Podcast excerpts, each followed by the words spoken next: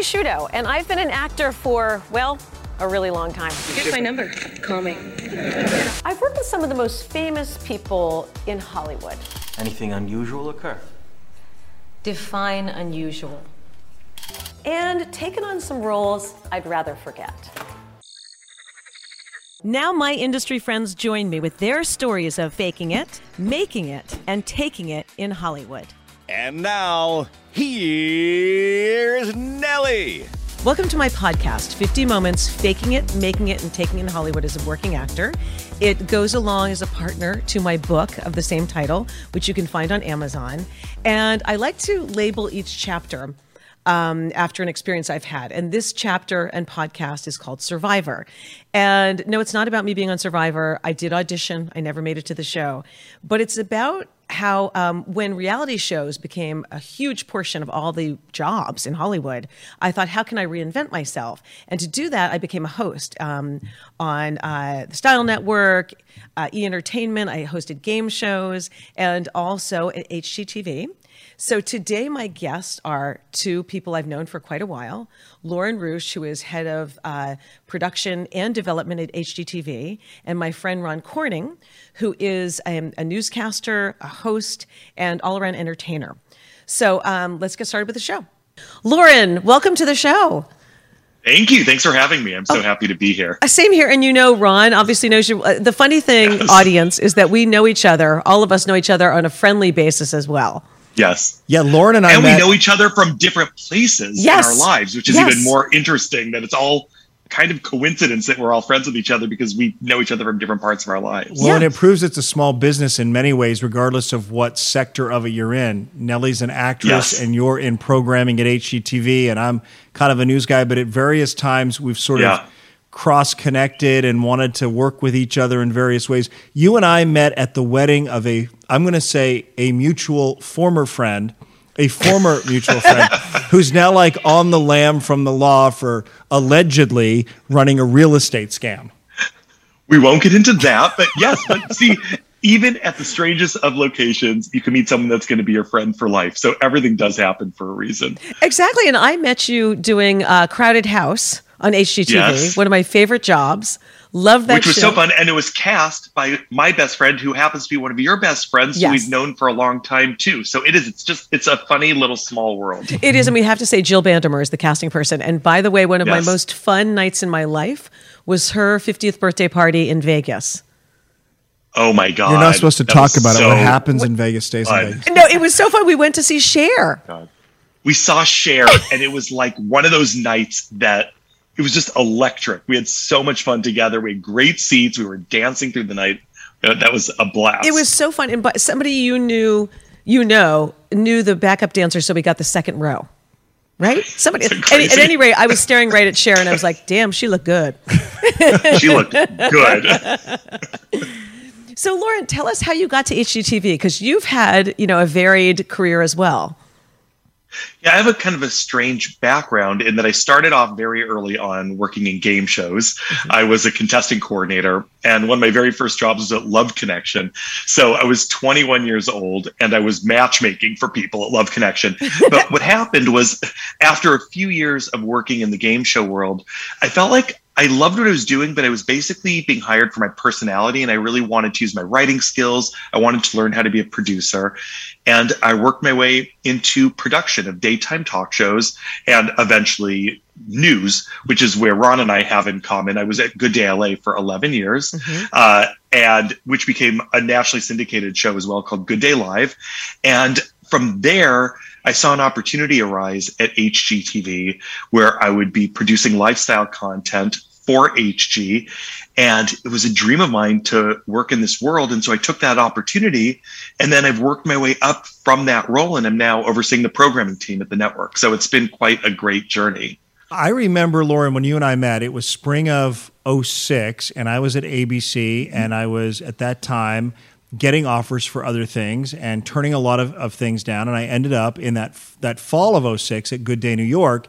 You were living yes. in Knoxville. That's where Scripps at the time, I, I, think they are in part still headquartered there. But yep. Scripps was headquartered there. HGTV and the Food Network were Scripps networks. And you were living there uh, with yep. David. And I, I, think at the time, you, for whatever reason, you, you may or may not remember, weren't feeling totally fulfilled in whatever that role was. And you were feeling like maybe you needed to get back on the news path. And the executive producer job at Good Day New York, the counterpart to Good Day LA, opened up. And I was like hard pitching you for that job. And you were that interested in it. And it wasn't meant to be. It's a good thing they blew that show up.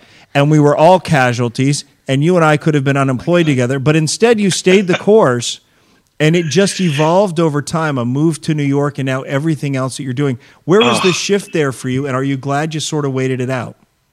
It's a good question. You know, the first job I had within this network was as the executive producer for our in house production company. So, what that means is I was producing some shows that would be on any of the Scripps networks, which were HGTV, Food Network, Fine Living at the time, DIY, a number of the networks. But I really, really wanted to be a network executive. I wanted to oversee multiple shows and represent the network. But it's a hard transition to make. And I really had a guardian angel on my side because the head of the programming team at HGTV came to me and said, I like the shows you're producing. Would you ever want to come over to the network side? And that happened shortly after you and I had had the mm-hmm. conversation about me feeling stuck in the position prior to it. And so I took that position on the network side as a director of programming and they moved me to New York from Knoxville. And from that point on, I've been head first. I love this content. I love home content. I I was a weird kid that spent my weekends going to open houses with my family just because I liked looking at houses. So it kind of everything happened the way that it was meant to happen. It just took a little bit of time to get there. Um, and by the way, uh, HGTV has grown to be like um, one of America's favorite networks. It really is. People watch Thanks. it. It's what everybody puts on in the background. They watch it, but I mean, they also put it on the background twenty four seven, right? Yes. So, how do you feel about that? How did you grow it to that?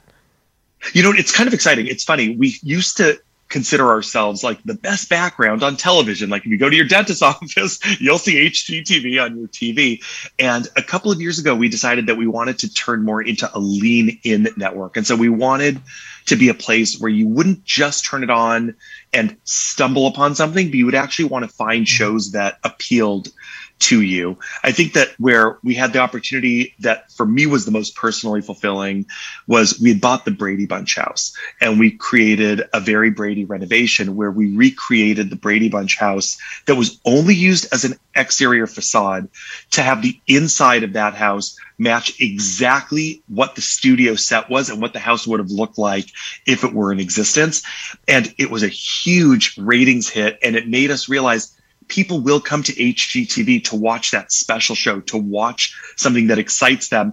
And I feel like it made us really become part of the cultural zeitgeist as well. And it's it's been a really good lesson because we have some of those shows that are easy to watch and a nice warm blanket, and then we have some of those shows that you cannot wait until they're on, and it's fun to be part of both. Of rock the block, rock the block. Rock the, by yeah. the way, flipping showdown. Flipping. By yep. the way, Peter Ney worked on us. that show, the Brady Bunch show. Peter Ney. Yes. Oh, yeah, he's a good yeah, friend yeah, of mine too. Yeah, yeah. awesome. Uh huh. You know what's interesting about and literally, I'm going to tell you something that I think speaks to the turning point with with the Brady Bunch.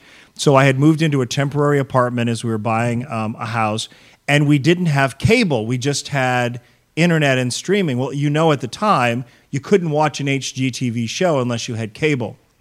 Let me tell you, I I went through hoops to figure out how I was going to watch this show without having cable, and it uh-huh. turned out my partner Luis has AT and T on his phone, and you get the down, you get the app, or you get to right. watch a, a, certain number of cable channels through the yes. through the app, and we're we're mirroring the show through his phone and Apple TV, and I said, "This is a turning point."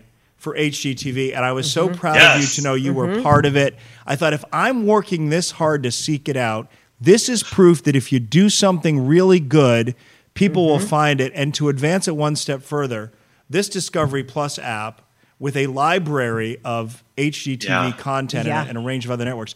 I mean, I am just it's it's literally all we watch. I'm episode yeah. six into Tough Love with Hilary. Oh, thanks. I'm working on that show. I really like that show. It's Love it because she is what does she call herself? Mary Poppins without the spoonful She of said, sugar. I'm, she just I'm short. I'm short on sugar. I'm short on sugar. Very good invitation. So I Thank got, you, uh, Ron. Thank you though for that dedication. We appreciate it, and it's it's so gratifying because, as you know, as people who work in television, Nellie, when you're on a set acting, you're not thinking of the millions of people watching. You're just doing what you do. It feels like you're in a very kind of intimate setting. Or Ron, when you're reporting, you feel like you are telling a story, but you're not really thinking of the people that are really watching it. And then when you walk through the airport and you hear someone talking about a show that you worked on, there is nothing more exciting or gratifying to think that this is actually reaching people. People are enjoying what you're producing or what you're putting out there. And it really is, it's really gratifying to me. well, I'm sure it is, and you've had so much success, but I have to ask you, there's got to be an embarrassing story, and I'm going to ask around the same thing. In your past, some embarrassing meeting you had for, you know, an audition for a job, not audition, but you know what I mean. You went in for an interview Yeah. for a job, whatever, and uh, somehow it flopped. Is there any crazy story you have to tell us? There's one that comes to mind that was probably more horrifying than embarrassing, but it's a good story. We were doing a live version of the HGTV Dream Home giveaway years ago. And what happens at that is we brought in three people who were the only three people that were picked in the sweepstakes. One of them was going to ultimately win the house, and they were going to win it live on television. What we did not realize, we'd already set up the set. We were at this remote location, and the satellite truck got stuck coming up the hill to the house six hours before we were going to hit air. And we had no idea what we were going to do. And it was horrifying. I mean, people were in retrospect laughing at me. I threw up on set. I mean, I was like a mess. I did not know what to do with myself there. And we eventually found that there was a local truck, a mini satellite truck that was doing local high school football games that made it up the hill and by the grace of God got the signal on the air in time for the show. Oh but it made me realize just how fragile you are at any given moment that you mm-hmm. don't know if what you're going to work on could just go down like a house of cards. And it was horrifying, ultimately rewarding, slightly embarrassing with my own behavior, but um, but something I'll never forget. It's like yeah, it was like um, HGTV home giveaway meets The Exorcist as you're throwing yes, up. exactly. Uh, and I'm sitting here thinking, you know, we tell ourselves in moments like that, we're not curing cancer. Right. This is not It's just entertainment. We're not saving but lives it feels here. like you're curing it when you're freaking out. Yes, but it you do. feels like your world is collapsing and everything you worked for will disappear in an instant if that live feed doesn't make the air. exactly. I would have Yeah. taken the, the satellite dish off of the truck and run it up the hill. That's what I would have That's done. what I mean. It was it was so nerve wracking. I can't even begin to tell you. And you're sitting there thinking, like, to me, the thing I love about working in television is I love creating the shows, writing the shows. I'm a, I'm a more creative person. The one thing I feel like I have no control over is the technology. I could barely get my own cell phone to work. Like Yeah, I'm I'm not good at the technology side of things. And so when you see a satellite truck is not working, I'm helpless in that situation, and you have no idea what you're going to do to get out of it. No, we've got Ben back here working for us, doing all the tech stuff. Thank God, because otherwise, We all need a he bend in our taped lives. my ear thing into my ear. Like I just can't even explain. That's why I so admire, and Loren, I'm sure you've been in many a radio studio. My friends in radio, the way they're able to sit there and converse and man everything and take a call and rewind it and insert it. And, I, I- you know, they're, they're, It they're, is a skill. they're the true Ron, one did man you start? band. I- Did you start working in like smaller markets? Because I know that in people that work in news when they're young, they're oftentimes like running their own teleprompters and their own cameras, and it's, it just oh. amazes me that people can be both focused and doing all of these things all at the same time, and it never is. It's seamless to the audience, but it must be Yeah. overwhelming. Well, it wasn't necessarily seamless for me. Um, I started out. This feeds into here's here's Good. my embarrassing story. Yes. I was going to tell a different one, but now you've triggered No, I a memory. like I'm like, now this one tops. Sorry. So my first week in Clarksburg, West Virginia, anchoring the weekends. I'd never anchored a full newscast before. The former anchor was moving to weekdays, and so I shadowed her, and she produced it for me. In other words. She picked the story, she wrote the script, she showed me how everything was done. I had to do everything from assigning the reporters their stories, there were two reporters on the weekend, to writing every script, editing every piece of videotape, going through at that time, you know, printers would just print off reams of stories and you'd come in and have to rip and read and sort and mark them and what's going to make the newscast while listening to the scanner and assigning producers. But that first weekend, watching her and taking, catching my breath and easing into the newscast, I got through the first newscast with kind of accolades. People were like, You're really good your first time out. I'm like, Thanks. the next week, feel something coming. I'm all by myself. And it is like the walls are closing in, the clock is ticking. I remember looking at the clock and it was like 10:30. And when I looked up again, it was 10:56 and I did not have makeup on. I hadn't put a tie on. I was still editing video, and they screamed over the loudspeaker, "Where are you, Ron Corning?" and I had all these tapes stacked up, big three quarter inch tapes, and I hadn't marked them with numbers, just titles. And I dropped them going down the hall, and they were Oh, out God. of order. They were out of order. And when I got on the oh, set, Oh, they kept rolling the wrong tape. And when they'd come to me on camera, I'd be looking at this camera. And then I'd That switch and they'd open. take this one. So I was like this, and then I was like this. Oh, and I started guy. sweating, and I had these big glasses, and they slid down. And when I pushed them up, I did this.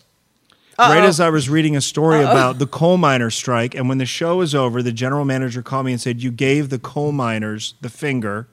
Do you have contact lenses?" And the sweat was dripping, and I was on literally like on a performance improvement plan, week two. Oh and you're like 23 years old and running 21. 21. 21. Oh my God! Straight out of Wheaton. 21. Well, I Straight out of Compton. I mean, straight out Straight of Wheaton. Wheaton. Wheaton got- I had the T-shirt straight out of Wheaton. I have one to tell you guys. I've had so many embarrassing stories, and that's basically what my entire book is about. But one of my favorite ones is um, I met Sir Ben Kingsley when I was working on a movie with him, and I, you know, you're just so nervous working with people who are so huge, and I admire him so much. He is a sir, so you really admire him. And I, I walked up to him and I said, "Sir Ben Kingsley, it's so nice to meet you. I understand our children play together," and he goes, "Oh." That's interesting. My children are 35 and 36. and apparently my nanny had said the wrong person.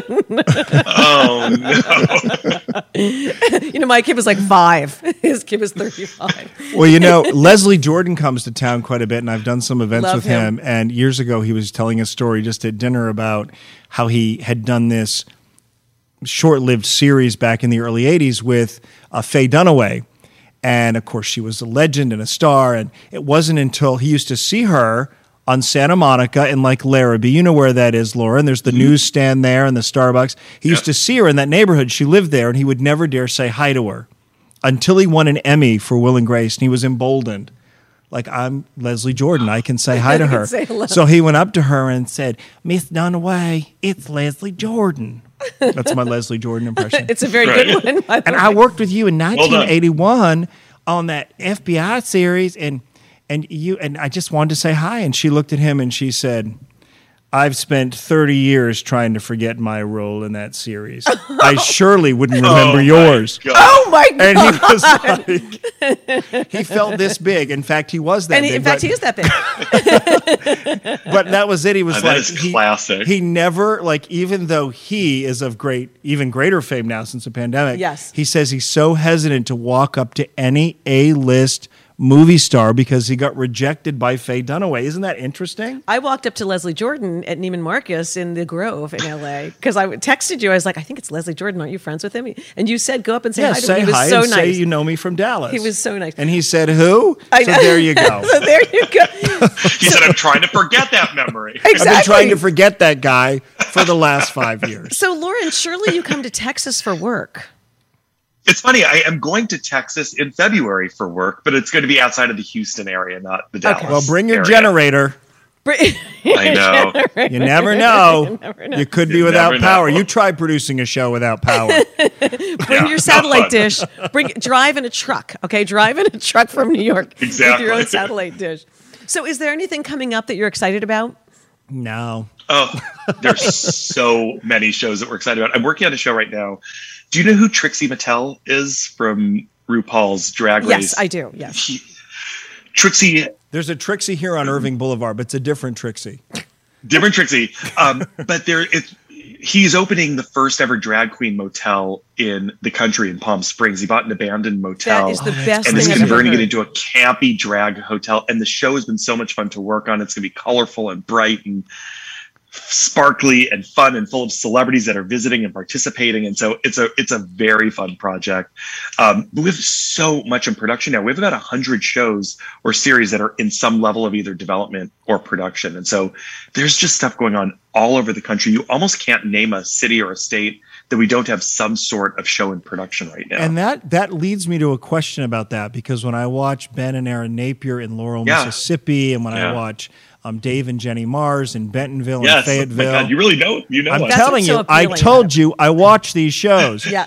um, and of course, Chip and Joanna Gaines in Waco. Yeah. Do you think HGTV, Discovery HGTV, and all your programming is changing these small towns in America? That it's bringing people in to buy, like literally. I It look at these shows It's literally think, creating a, it's creating tourist destinations. Yes. out of places that were unknown. I mean, I went to Laurel, Mississippi. was that uh, the intention? Was that the intention? the intention? Is no. In fact, people ask that a lot. The intention is for us to find shows that are dreamy and aspirational, but also attainable.